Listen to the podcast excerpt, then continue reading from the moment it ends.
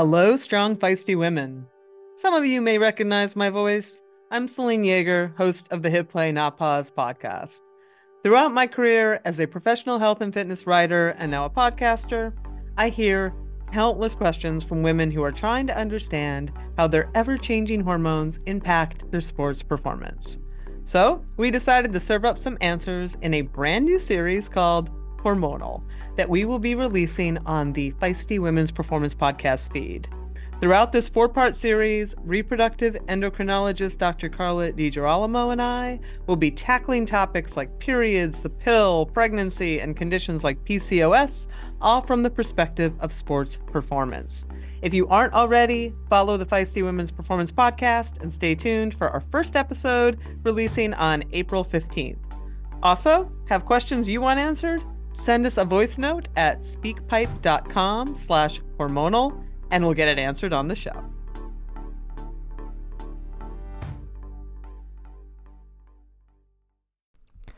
You are listening to the Girls Gone Gravel podcast, a podcast for women who are chasing epic and everyday adventures on their bikes. We are a production of Live Feisty Media and hosted by Kristi Mohn and Kathryn Taylor.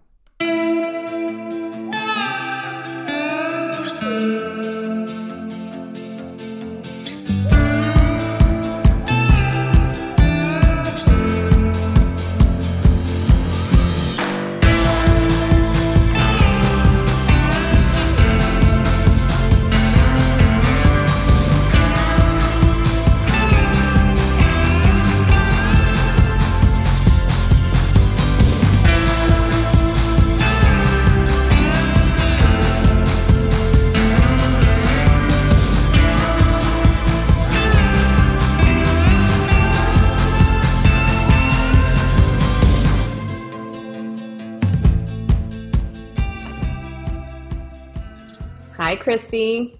I hear there's a lot going on in Kansas.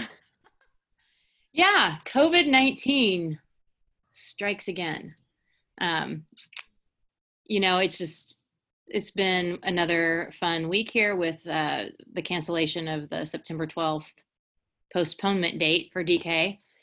So obviously have been um, navigating those waters and then still working on our name change um, we've sent out a survey to lots of different people and are getting tons of tons of information back. Um, so that's moving forward, which is exciting. Truthfully, that's super exciting. And then so um, working on our DEI coalition for the events side, and that's also pretty rad to start looking at diversity and inclus- inclusivity um, on a deeper level. So it's been it's been a better week from that perspective and the fact that we're really looking at a lot of positives and opportunities and that's been super fun versus just kind of dealing with stuff that's not so fun. So yeah. how have you been? I mean you know it's still covid. It's on the rise. I'm just kind of hanging out at home. There's nothing super exciting going on. And also i don't love hot weather. Yeah. It is just like hot, humid summer now has set in in Atlanta. So it's, it's just- the humidity. Like I hate even saying that, but it's just like it you go outside and this it feels like the world is just sitting on you. Um and you know, I think we're already feeling that and then to step outside and feel it like in a very real way is even uh it's, it's like I'm so over it. I know. It makes me so tired. So then every day I'm like, I have COVID. And I'm like, no, it's just the heat and the humidity and like having a lot of work going on and all kinds of things. But you're escaping this weekend, right? Yeah, we're just going to go to the mountains in the van. Go um, camping. I'm, you know, honestly, my husband just is looking at me going, you, you got my, that is, it's the hardest part for me is like the place I find peace and can kind of recharge my batteries is the is being outside um i i tell a story like i i have my maternal grandmother and my paternal grandmother my dad's mom my grandma ruth both of my grandmas were these amazing amazing women but my grandma ruth um liked to needlepoint and always had her hair done and didn't like to go outside in the wind because it would mess up her hair and always had her makeup on. Um, and when she died, like her skin, she looked like a porcelain doll. And then my grandma Tui, my mom's mom, uh, swore like a sailor, um, loved to be outside, loved to fish, loved to camp, wanted, just didn't like being indoors. And when she died, she looked like a, a leather saddle, old worn leather saddlebag. I just I remember saying to my husband, I was like, just be prepared. I'm gonna look like that old worn leather saddlebag. so I just as much as I love my grandma Ruth, my grandma Tui's spirit is definitely um, alive and well in, in Kristi Mohn and the fact that I just I need to be outside and it's so hot and humid um, that we're not I mean we're just gonna go straight up into the mountains in the van and just camp for a couple days and just read books. I will um, I will do my cross stitching and tribute to my grandma Ruth, but I will be doing it outside in the wind. So. I love it. I love it. That sounds perfect. Yeah. I'm figuring out if there's a way I can get out of the Atlanta heat, but I may. My brother and sister in law moved to Washington recently, and I may actually be um, spending a little bit of time out there just for some. They might need some help with my little niece, so I'm like, they're like, I'm so sorry. And I'm like, uh, can I come next week? Yeah. What's the temperature there right now? it's in the 60s. They have on yeah. jackets when I talk to them. I, I know. I call them like in the like it's early morning for them, and they're like with their jackets and their pajamas, and I'm like, um, when's the next flight that I can get? Yeah, when can I get out there? But it's um. I'm I'm just I'm glad that it's not that far of a drive to just kind of get away for a little a little weekend trip and then you know i'm always grateful that we have our our little van to kind of travel covid safe for sure um, from that perspective so yeah. Yeah, yeah that's but this this covid i mean it's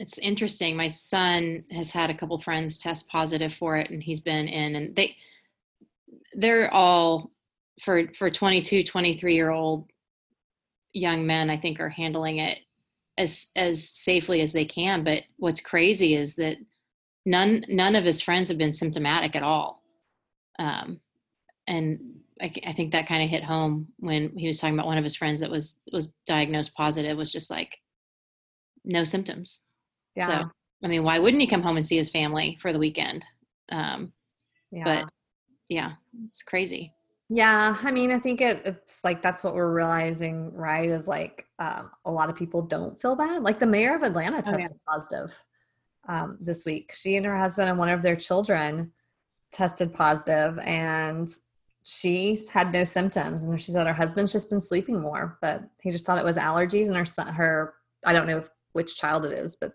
they didn't have any symptoms. Yeah. So um, yeah, I was having a conversation with Betsy Welch with Velo News today, and I'm like, is it allergies or is it COVID? I feel like we've been saying that all year.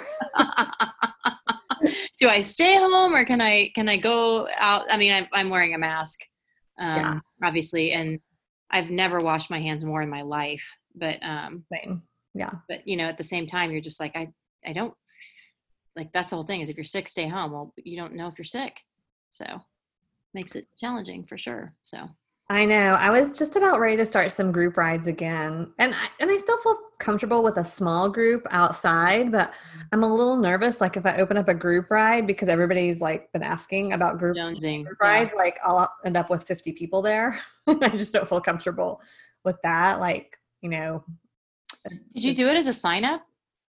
I probably could. you like know, and like work. and just be like once I know.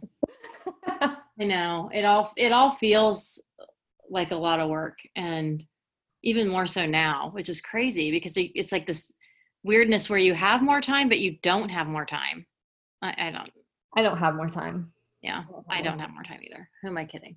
Yeah so i know that you saw this speaking of group rides you saw this on yeah. um, social media and you you actually have a conversation. Um, yeah. anybody does not follow gravel try hard she has the best Instagram account. it's pretty funny. It's so funny. She like makes fun of um pictures of women that are sexualized on bikes. Yeah. so funny. So I followed her a long time because she makes me laugh, but she has started a new uh, Instagram account called You Can Ride With Us. And it's for uh, it's it's just to create spaces, especially in smaller communities where people may feel like maybe I don't fit, especially people of color or maybe LGBTQ people, or I think just anybody that's nervous. I've had so many bad first group rides, Kristi. Yeah. So that I almost left crying. Um, and like I am, you know, a white straight woman that, uh, you know, has plenty of experience and all of that. So I love what she's doing. Um, and it was in our newsletter this past week, but you're going to have a talk with her actually. Yeah, I met with her today. Actually, Oh, you did? Yeah. How'd it go?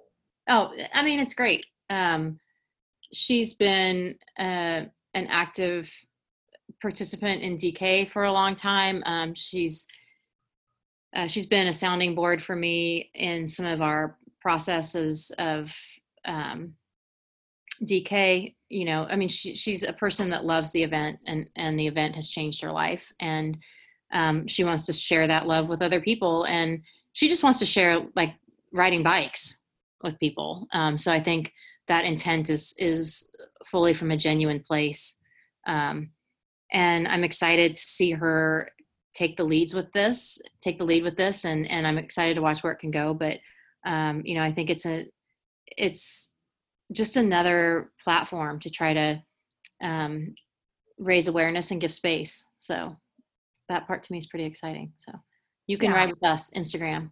Yeah. I know she's she was taking off on a little bike packing trip, so she's going to be out for a couple days. Maybe she's back. Maybe she's back from that. It's- what's the date? I don't know. The date. It's Wednesday. yeah, We usually record on Thursday, but you're going camping. Uh, yeah, she, uh, yeah, she already had like 300 and some people sign up that they wanted to help, like welcome people, which I think is really cool. Like, I think we're realizing that um, there are a lot of people out there that don't feel comfortable or don't feel left out or do feel left out. And that might be why our starting lines are often so not diverse. yeah. Well, I don't. I honestly think I don't think the start lines is where we should be judging this. at. Um, because It's the start line is the start line is the byproduct of riding bikes in groups for a, for a long time, right? Yeah. Like the start line isn't where you start. So this is a space where we, you know, the start lines can feel an effect from movements like this um, because they are giving people the opportunities um, and making them feel welcome, and then and then they can graduate to to a start line. Um, This is its own form of start line, basically, and um, it's it's one of the issues I have, like with in in this in these topics topics of conversation is that they're come you know we're coming at events like we should be doing more and i don't disagree but it doesn't start like i can't start it at the event level it has to start at the community level and at the you know at the group ride level that's where it has to start and then you know i mean there's stuff we can do yes but i can't just all of a sudden have a, a more diverse start line my start line's open No, I 100% agree with you. I think it is the result of what happens in communities and group rides. And, you know, that's why it's really easy to complain about events not being diverse, but you Right. really have to look at what are you doing in your own community Yep. to people feel welcome and to provide spaces Yep. for diversity. just an invitation can be that it can be that easy Yeah. um you know and then when i i mean i remember one group ride we had a beginners ride we had a woman show up and she was uh carrying her two water bottles in two grocery plastic bags hanging off the handlebars. And you know i i i'm was like oh that's not that's not okay. And be- you know from from a, a safety perspective not from like a like get caught in your wheel. yeah and just like turn like it just wasn't a it wasn't a good idea. And it you know you had you had talked about how how to help start training good ride leaders and you know that was a that wasn't an easy thing to navigate necessarily because i didn't want to make her feel bad. Um you know she was like I, I know i need to bring water and this is the way i can bring water. Um but you know to be able to go over to her and say hey um that could be dangerous and here's why. Um so let's work for a solution for you on this ride and then we can work towards something more permanent for the next one. And i think on that one it was that i put her water bottles in my back jersey pockets um, Yeah. just in an effort to to help but um, it's just all of that stuff making i didn't want her to feel like she couldn't come back because she made the mistake of showing up with water bottles and grocery bags but Yeah. um so My first group ride, I should when I started getting into cycling, which was with triathlon, but I showed up. It was a team and training ride, and it was. I thought I was doing a beginner triathlon, but a lot of people were doing like getting ready to do an Ironman next year. They had done Team in Training for years, and I didn't know any of this. And I showed up on my mom's um, hybrid with my Umbro shorts and my tennis shoes and my t-shirt, and, ev- Mhm. and I pulled into the parking lot and every single person had a tri bike and spandex. And I literally almost pulled back out of the parking lot because I felt like I didn't belong. And yeah like the coach saw me and came over, and there were a couple of people in that group that really got like, I just like I could very easily feel like I was left out or I didn't belong, and they just embraced me, and that made Yep. it was little things, but it made a huge difference. Yeah. You know so i think that's where all of us need to be is just recognize those little things can make a huge difference. And you know what? It's okay if you're not wanting to help beginners. Yeah it is it is I mean, it's you know because it is a special it is a special thing, um, and it's okay. You know, just it doesn't, but they're still welcome. You know, that's how we that's how we all were there at one point. So, um, Yeah. you know, I don't. I'm not going to hold it against somebody if they don't have the in, the space in their life to take time out to do those. oh absolutely some people have like much bigger goals and they like their little time that they have has to be spent on training but i think like even little things like like i know now who in the triathlon community is really good for beginners and i'll always be like here's nicole's phone number Yeah. so um yeah. So yeah, this is a great way to get that started for sure. Yeah. Well, we have a fun interview today with another one of your friends. but you're heading to Colorado. Yeah, That's my transition. There you go. there we go. We we suck. Transition. Transitions. Are there? Is there people any- send us transition ideas. Like Yeah, send are- us your worst transition idea and we'll use it on the podcast. We'll make it happen. That would be really funny. You should totally send us like a phrase that we're supposed to use for transition. Trans- and, and send us through Instagram. that would be hilarious. And yeah, transition quotes for Kristi and Kathryn by Kristi and Kathryn. Um, no, Amy, Amy Charity is a delight for sure. Um, positive, energetic, um, you know, new, newer to the gravel scene, um, but has embraced it with all of her charm and wit, and is one of the um, co-founders of SBT GRVL. I know. Thinking about that. Yeah. I teased her at one point. I was like, "Did you guys leave out the vowels because you don't have as much gravel as we do?" That's the way they do things in Steamboat. They're They fancy. can they can do it how they want because they've got some beautiful um, areas to Yeah. ride. So, um, but yeah, I, I it was it was another interview that I thought was really fun, and um, I needed it, so it's good for me. Yeah, It's a very it was a very fun, positive, uplifting interview, and we hear all about uh, their virtual option, which some people may want to jump in on, and there are routes all over the country. I know there's a route in Atlanta. That Yep. I've got my eye on. So we will go ahead and get to our interview with Amy Charity.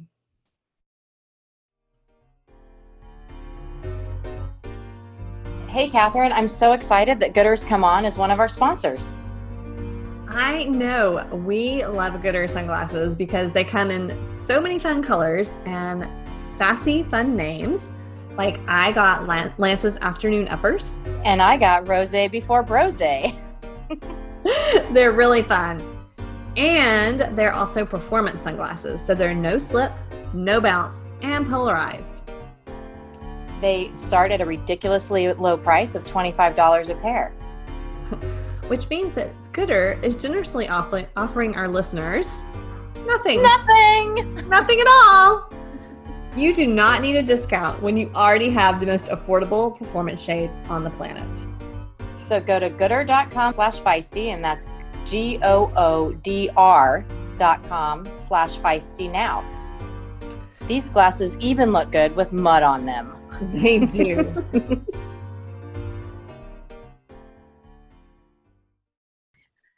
Hi, everybody. Kristi Mohn here, and I'm so excited today that we have a really good friend of mine. Um, she's become a fast friend of mine, um, Amy Charity. Amy, thanks for joining us today. Hi, thank you for having me. I'm excited to be here. How are things going in Colorado? Things are good. Um, in Steamboat, the the snow is starting to melt.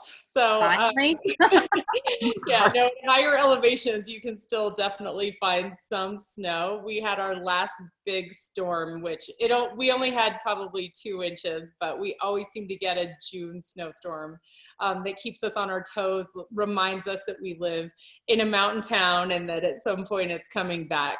So um, it's it's a really cool time of year in Steamboat. Like the wildflowers are coming out and it's really green, and they're starting to open more and more single track trails. So higher up every day, there's an announcement that a new one is open. So this is kind of a, a magical time of year in Steamboat. Awesome. Has it been weird because there's a big ski resort there, correct?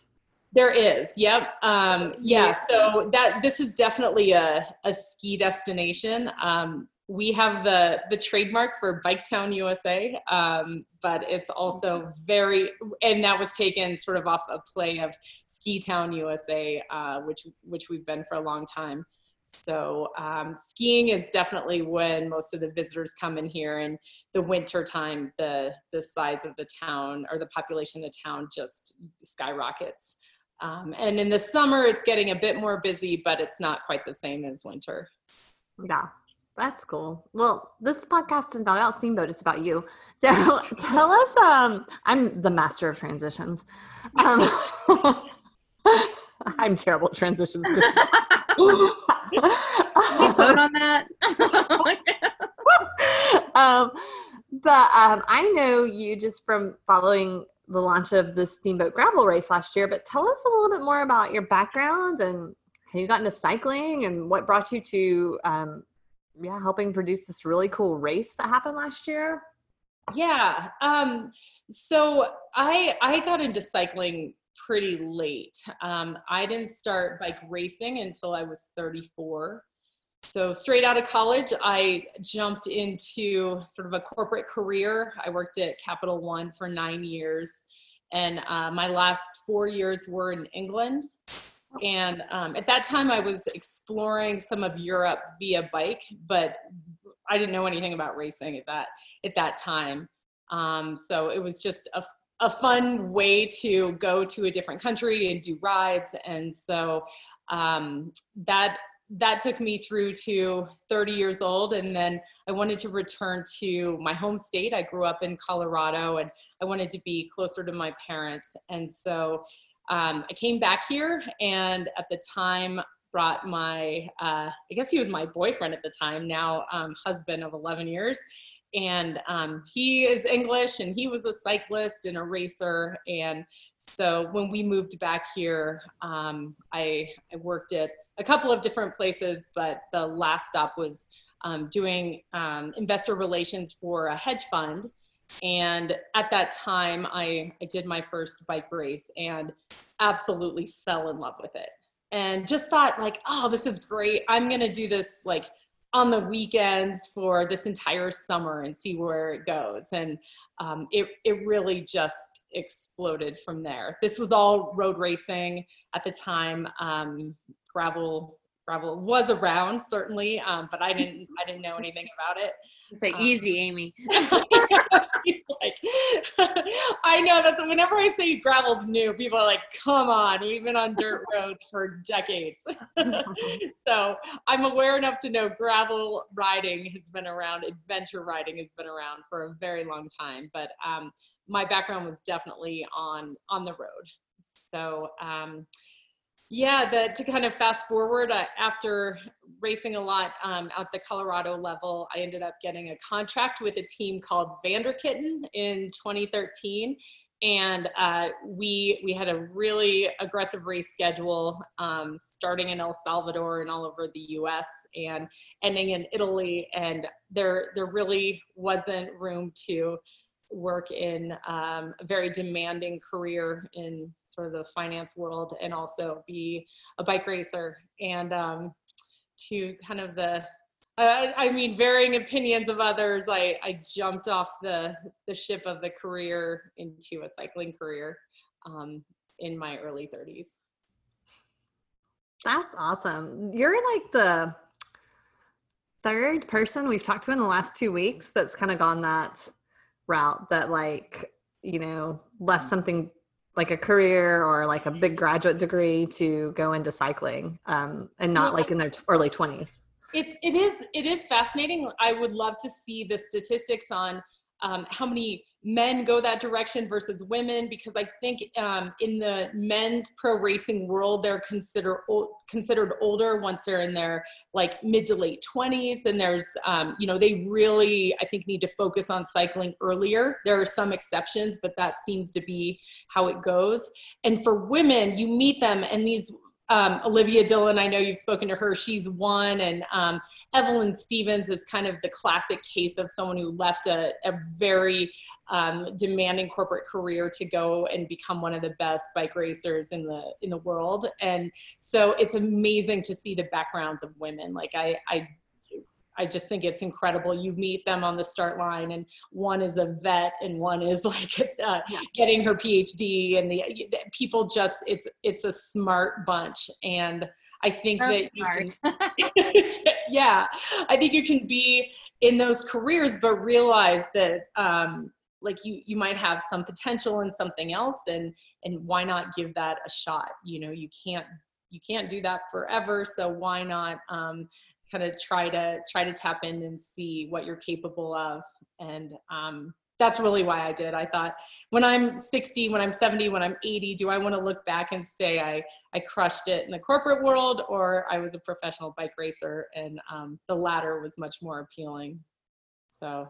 That's cool. So how did you make the transition from um, pro road racing to gravel and kind of what's the difference there yeah, so um, I raced through to 2015 is when I was um, sort of had my my last race. I raced in um, World Championships and the team time trial, and at that point I was like, I've had like I've experienced everything I think I want to on the road. I'm ready to go back to sort of a, a more normal lifestyle. Racing on the road is you're you travel every. I mean, you're always on the road. I was home like a handful of days that I can even remember over a three year period. Like you are in host housing, you're you're constantly away. So um, I I was after after that experience in racing worlds, I just thought I need to go back and figure out um, my life and a job. And so I didn't do much in in 2016, and then gravel it felt like was really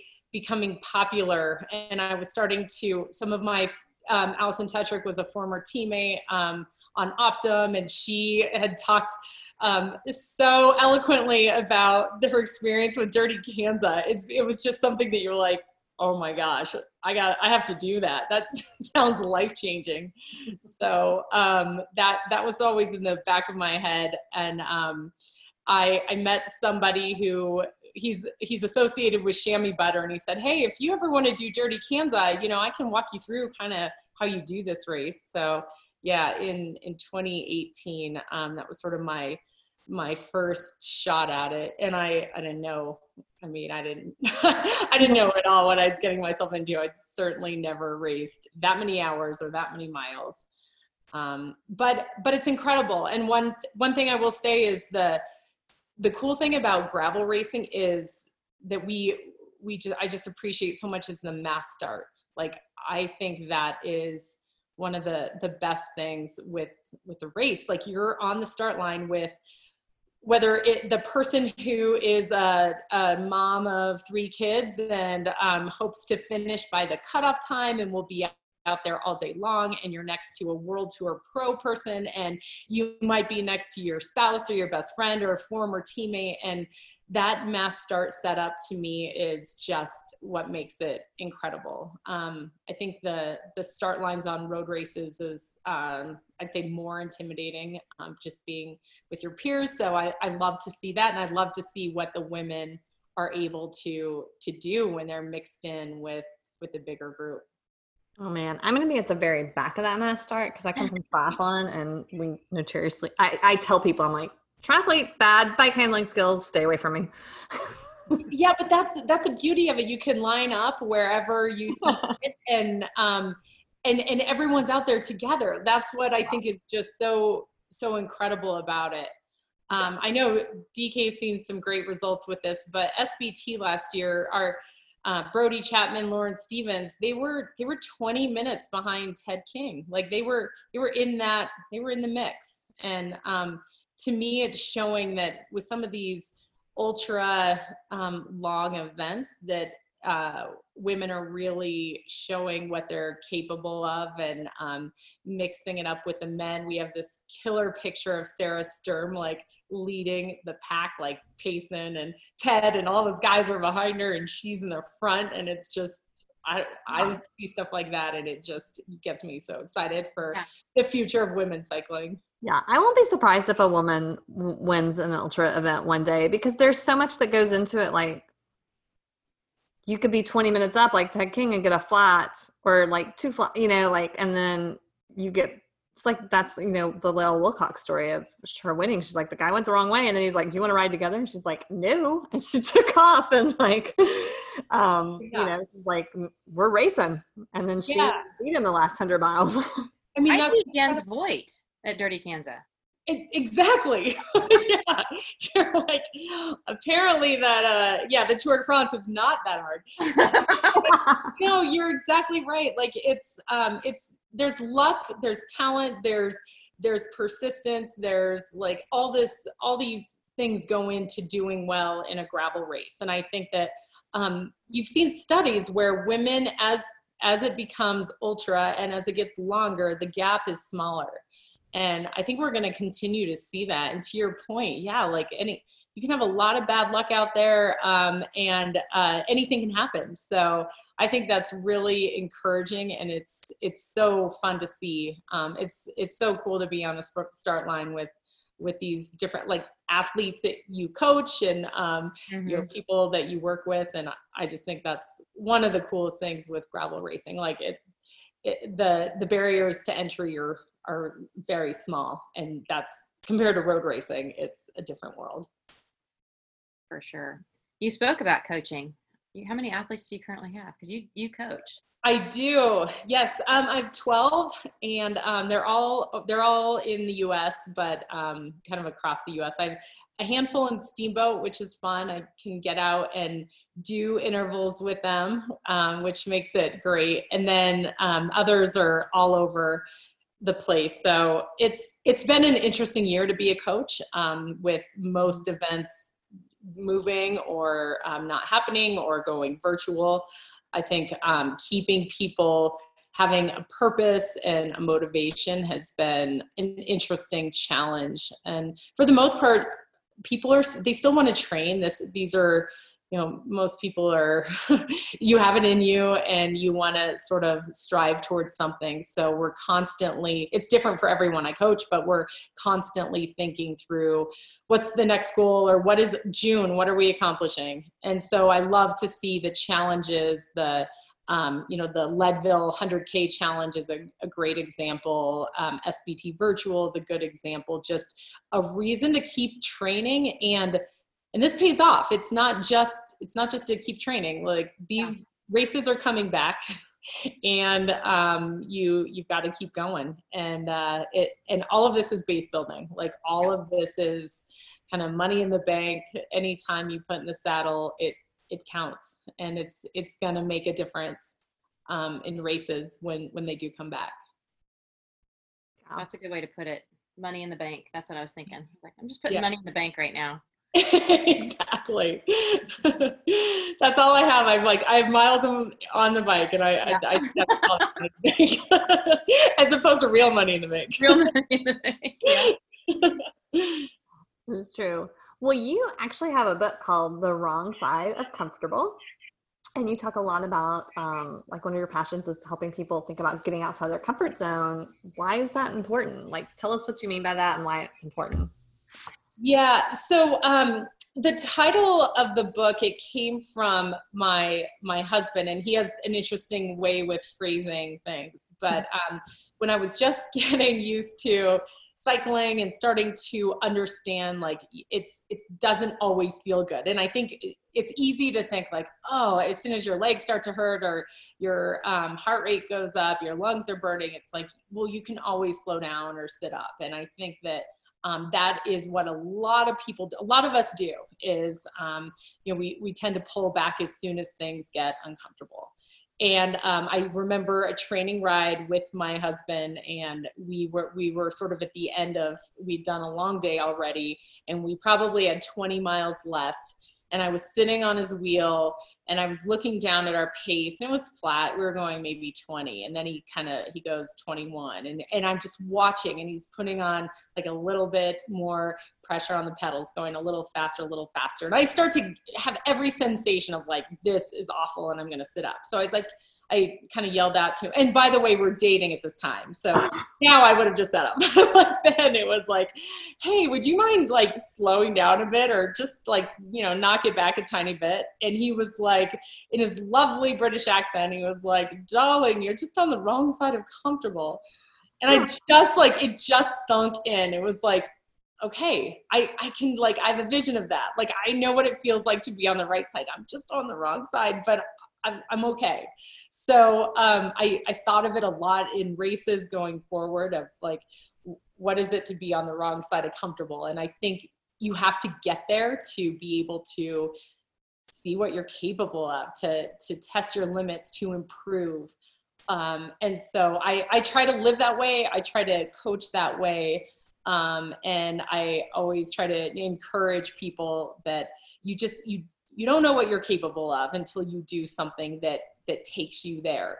And um, I'm constantly trying to find ways to um, get people to to push those limits, and then you discover like, oh, I can do this. I'm I am okay with that. Um, I think a really a good way to do that is surrounding yourself by people who have a skill that's better than yours and um and, and i and i think like in my case like mountain biking i'm a terrible mountain biker and i i try to ride with people who have technical skills and um and, and that helps and it, it is frustrating like when you have something that doesn't come naturally and you've worked on it a while but um putting yourself with those people who um, have the skill set i think is is a good way to to learn to improve and then and you do get better. And then in a couple years you're like i can't believe this used to scare me. I can do this. Yeah. i had a friend ask me one time um, how she could get faster on the bike and i exact my exact quote to her was ride with people that are faster than you. Yes. Yes.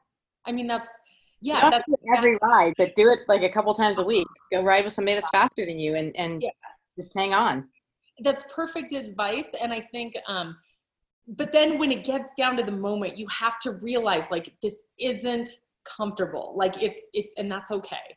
And i think that's um what we have to what we have to remember um and and continuing to challenge yourself. So um a, a funny thing a, a friend and i are doing I guess it's tomorrow night, but we're we're riding our bikes to a 14er, so a 14,000 foot Mm-hmm. And the ride is 6,000 feet of elevation gain. It's 50 miles away. And you have to do 14ers. You have to be off of them done by noon.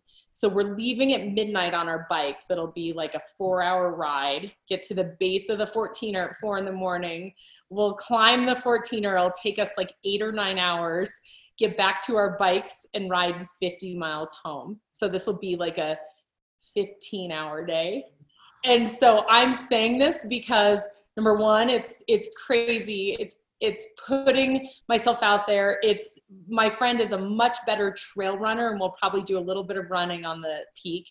Um, but it's also like i'm making myself accountable by saying this out loud you know like and and that's helpful too. It's um, so i think that if as as people are trying to think through like how can i do something that's a little bit harder?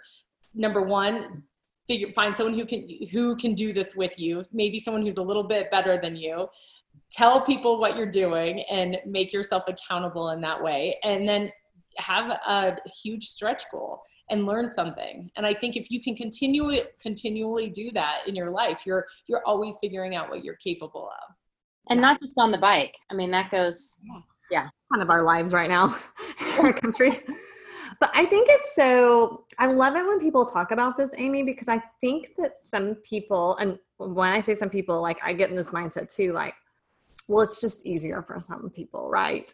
Um, and even we were doing the DIY DK a few weeks ago, my friend Claire and I, and we did like a really hard climbing day, and I just did not feel good during it. I made some poor nutrition choices and the next day like i got up we were gonna do like a an, another longish ride and i was like oh i can't you know like going to bed i was kind of like dreading it. I was like i can't do it. It's too hard blah blah blah.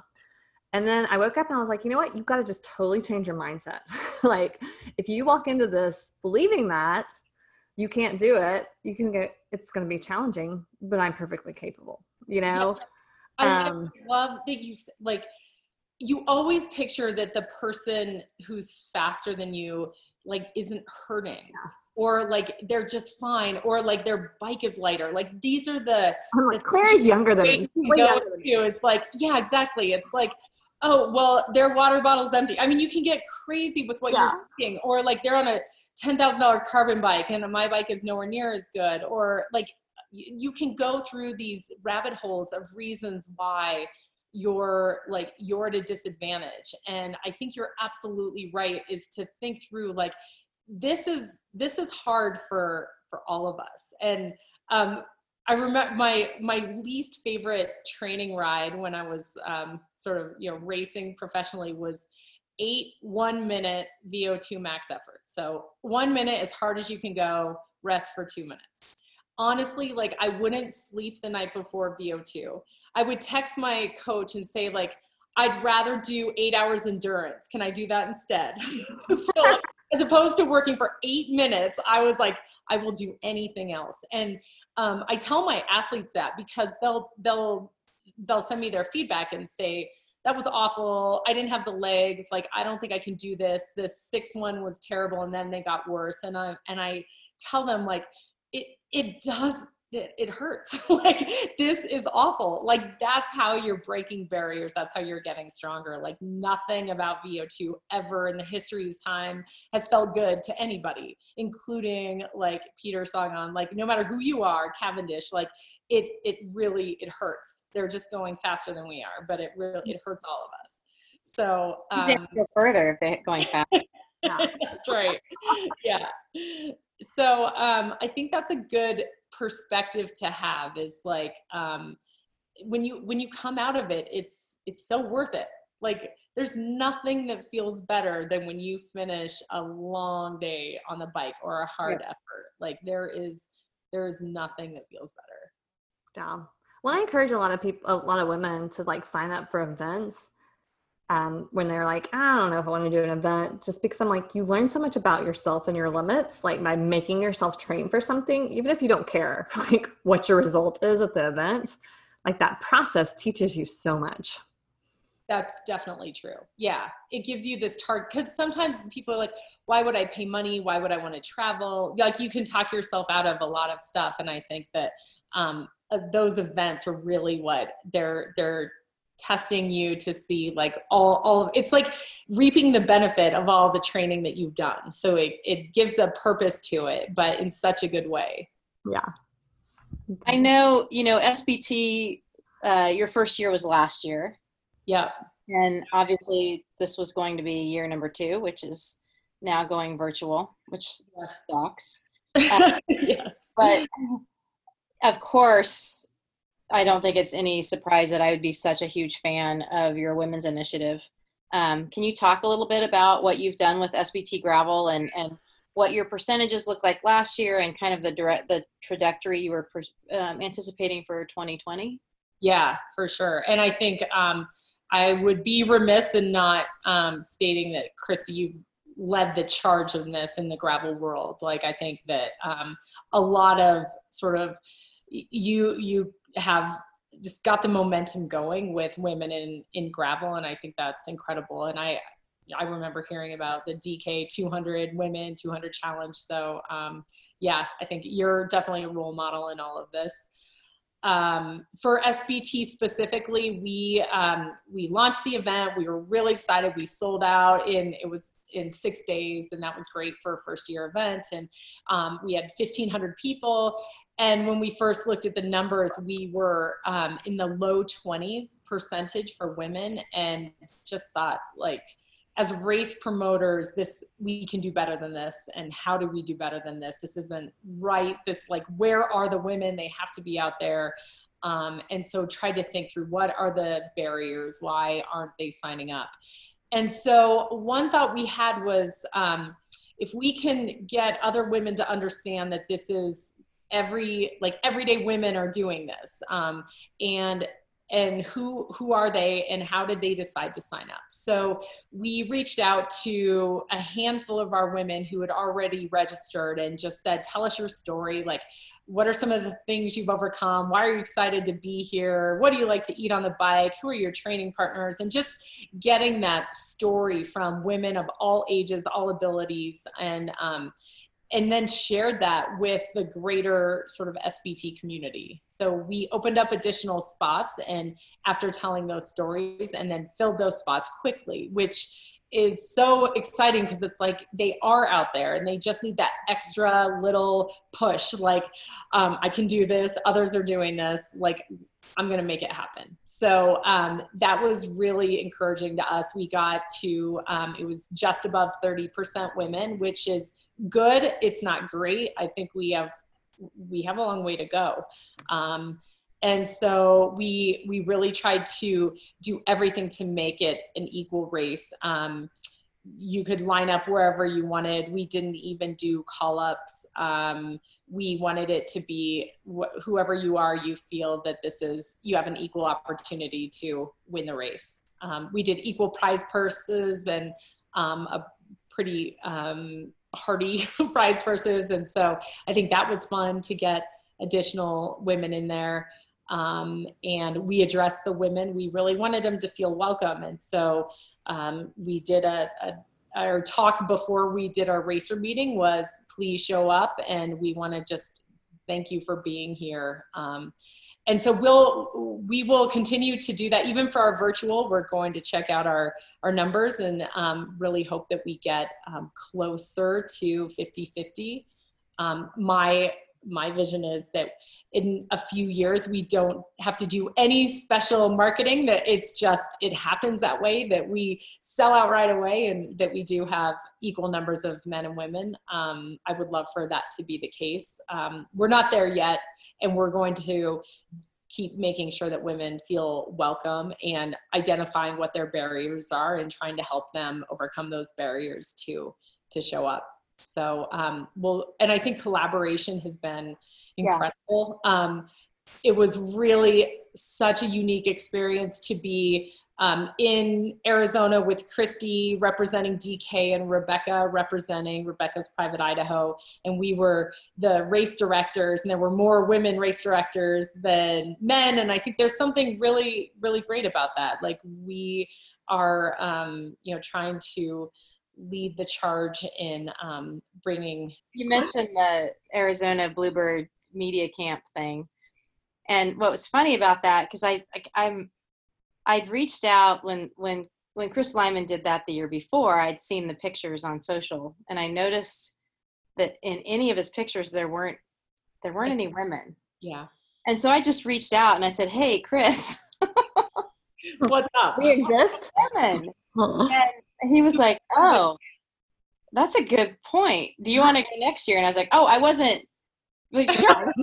That's not what I was saying. I was like mostly pointing out the fact that there are women in the industry that you can invite. And so I was really stoked, like his response for the 2020. Oh, yeah, it was, just, it was awesome. Yeah. So I think to, there is collaboration. I think we're all, all three of us have that same, like we want to see more women in racing. And I think all three of us are driving towards that, um, a, objective. And to have it coming from different races and different race directors i think that that is going to eventually move the needle with this. So that to me is awesome to have kind of um, two other big iconic races um, have females kind of at the reins. Yep.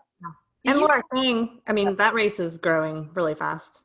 Her, yeah oh for sure yeah. Um, yeah, and she's done so much with our Girls Gone Gravel group and DIY Gravel Summer webinars, and um, yeah, it's it's cool to meet all these women that are like, how can I just build the bridge for other women? yeah yeah I exactly like i think it starts um you know NICA is doing great things and really trying to push to get young girls and i think that's a good place to start. Um and then camps like what you've done in the past Kristi and i think um sbt we had a women's camp scheduled that unfortunately we had to cancel but i think that um, creating those environments where women are really comfortable and learn a lot and are in an environment that feels safe yet still really challenging i think is um, what is going to help kind of continue to get more and more in this. Oh, I, I love our DK women's camp. I just oh it's it's you can't have more fun like there's there's no better way to spend days than just like being surrounded by these incredible uplifting women and you're on bikes all day long and you go through whatever uh, whatever flat tire mud like hunger whatever challenge you go through like you're in that environment but you're with really amazing people and it makes it super fun Yeah. I have a question for both of you. Um, as you're leading in this space, like what do you what do you think some of the things are? Because Kristi, I know for you, like you reserved those 200 spots, and then people thought it would take they wouldn't fill up, and they filled up like the same day or something, and then you know yours filled up really quickly after you opened up the additional spots as well. I think Amy, like, is it what is it that the guy is sitting at the computer waiting to fill out his stuff and sign up and the woman is like you know like do you have any insights on that i kind of have a theory but Well, I think I, I think there's a, several things that happen. First of all, I don't think I mean bike racing is not cheap. mm-hmm.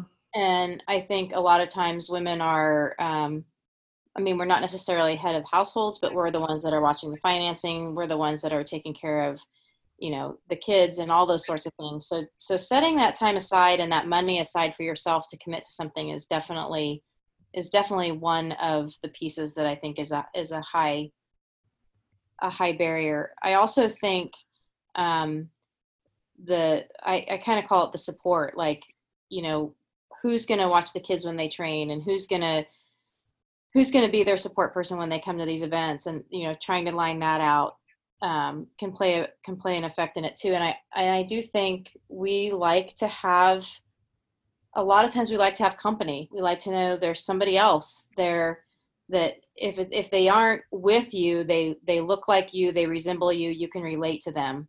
Um, so to me those are kind of the three things that I think you have to give. Women they ha- they just take a little bit longer. They have to have a little bit more space. And when an event like Dirty Kanza when we opened up our 26 registration and our, our six sorry our 16 registration um wait 17 i don't remember the year. But this has been 10 years this year so it doesn't matter what year it was when when the event sold out, I mean, we said three minutes, but honestly, there were five or six thousand people online before we even opened the gate at eight a.m. No, I mean, no woman had a chance if they were waiting. They had to be in that exact same position, and so that's why we we saved those two hundred spots back because I was like, it's a crapshoot. So Yeah, I mean, I think I absolutely think you nailed it. Like women, um, we we see that if there's um, you know the the big financial, whether it's signing up for the race, but it's also committing to a weekend somewhere. Like you you do the numbers, you think like this is going to cost a couple thousand dollars or whatever it may be, and I think that that is um, those decisions for women are often like more challenging. Um, and they take longer to process. And I, I love, I mean, I love talking this question because I think, you know, one of the other things I know with SBT is the same thing. We stopped looking at just our participation in women in the 200 event and have looked at them across the board because the, the reality also comes down to the fact that you can't just, that's a long, that's a big commitment. It's a long, it's a long, a lot of work to train to ride 200 miles in one, in one chunk. yeah So I think the fact that we have those different distances and now we're looking at women's participation across the board um, you know, in our 25 mile distance at DK, we're seeing like 55% female. Um, it's it's actually like above. Um, so to me, that was a, an eye opener. That like the challenge we put out was obviously for the 200 mile spots, but then as I've grown through this process, realizing I want women to come to the start line at the distance they feel comfortable with and just know they can be there.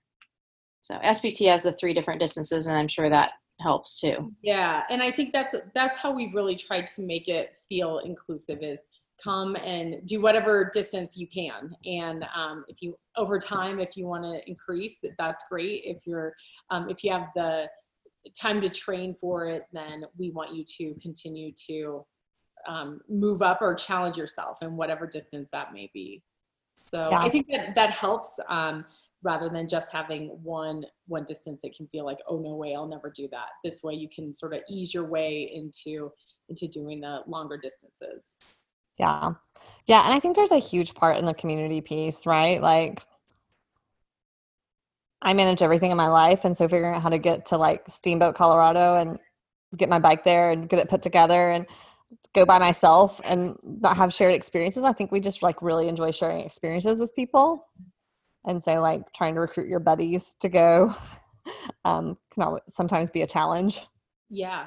Yeah, that's definitely true. And then there's also the the bike barrier, like the equipment side of things. Like for that's usually friends of mine where I'm like, oh, you have to do SBT. They're like, I don't have a gravel bike, and and I don't know men if they've already bought them or they're just more comfortable making that purchase. I don't, I haven't thought this through enough to know yeah. why that's so different. But like, I never hear guys saying like, I don't have a gravel bike, but that's like the first thing my friends tell me. Yep. yeah.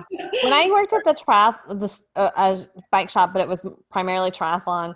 Guys would walk in and like a very out of shape guy would walk out with a five thousand dollar bike, and a woman would come in like two or three times and be like, "I don't know, I'm just a beginner. I don't know if I should buy a bike." Yeah. It was just like a different. There's a different attitude. I think it's changing. Like I think women are getting much more. There's there are a lot more role models, and I mean that's one of the reasons we love this podcast is we get to share voices. Like Right. Amy quit her job at 32 and like pursued professional cycling. like, yeah, you know, like yeah. we get to share those stories more normal. Yeah, completely. So I think that all of those are are reasons, and um, yeah, it it it goes. It starts young, and I think that we I think we're moving in the right direction, and I think that it, when I compare, you were asking earlier about road versus gravel. When I think of the barriers to entry for a road race it's like you need you need a license and you need to sign up. And i remember my first race it was like um, what category are you? And i was like i have no idea. Like, yeah.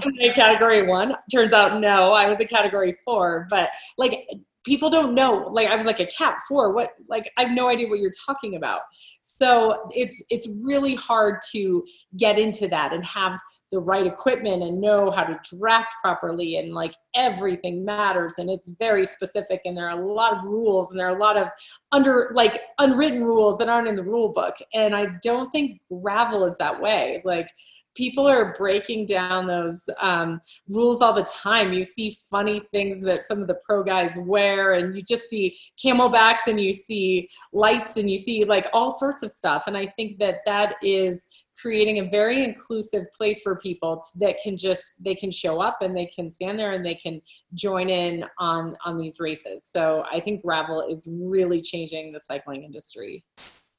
Wow.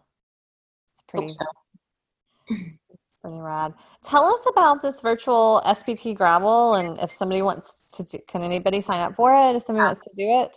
Yeah, so um, what we what we decided to do is we thought, okay, pe- we need people to continue training. We want them to still have a goal. We don't want August 16th, which was our race date, just to come and go without anything happening. So we decided to launch a virtual, it's SBT VRTL. Um, we like to um, cut vowels out of a lot of the words. So this is, this is our SBT VRTL.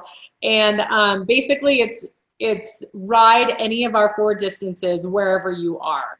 And in 34 cities across the U.S., we've we've reached out to people who um, are either racers or sponsors from those cities, and we've asked them for routes. And so they've come up with really cool routes in their hometowns. So, for example, if you live in Chicago, you can do SBT Virtual Red, so a 64 ish mile ride in Chicago, and then you upload your ride. Hopefully, you see others out there riding, um, and then it'll all be sort of this community thing on Strava when you have your results.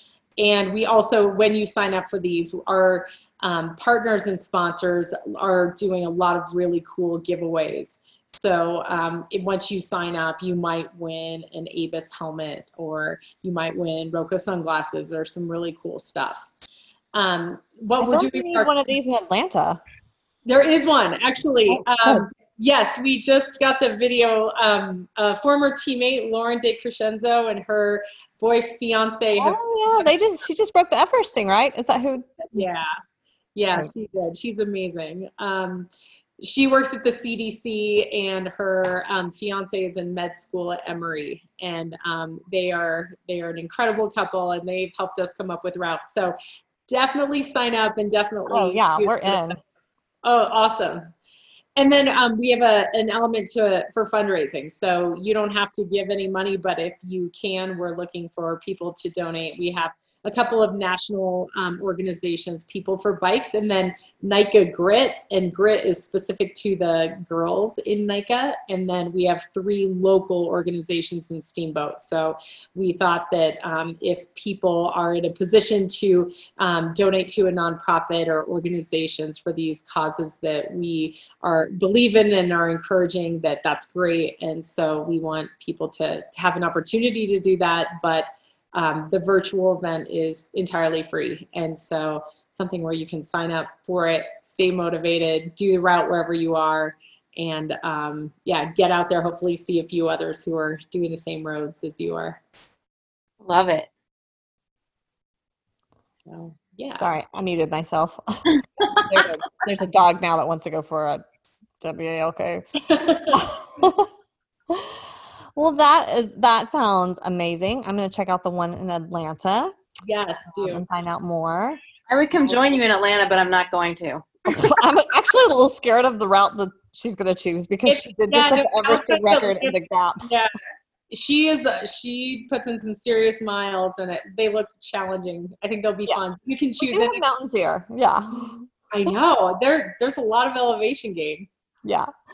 So, well, very cool. Well, Amy, tell people where they can find you on all the things and find out more about um, SBT GRVL if they're interested for, gosh, it might be 2022 before you have spots open, but yeah uh, yeah we we will we'll see how that all unfolds but um yeah so the for SBT GRVL it's sbtgrvl.com um and so you can find we have a ton of information on our website. So everything about this virtual race that i've been talking about we have training plans up there nutrition plans. There's a lot of great information about steamboats. So um, yeah check out the website.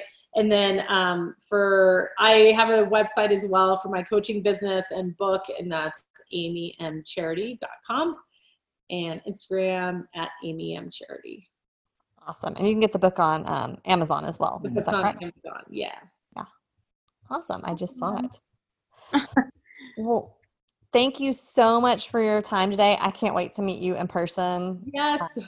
Come I- to Steamboat for sure. I have your phone number now, so I can text you. Please do. Oh my all gosh. my ideas.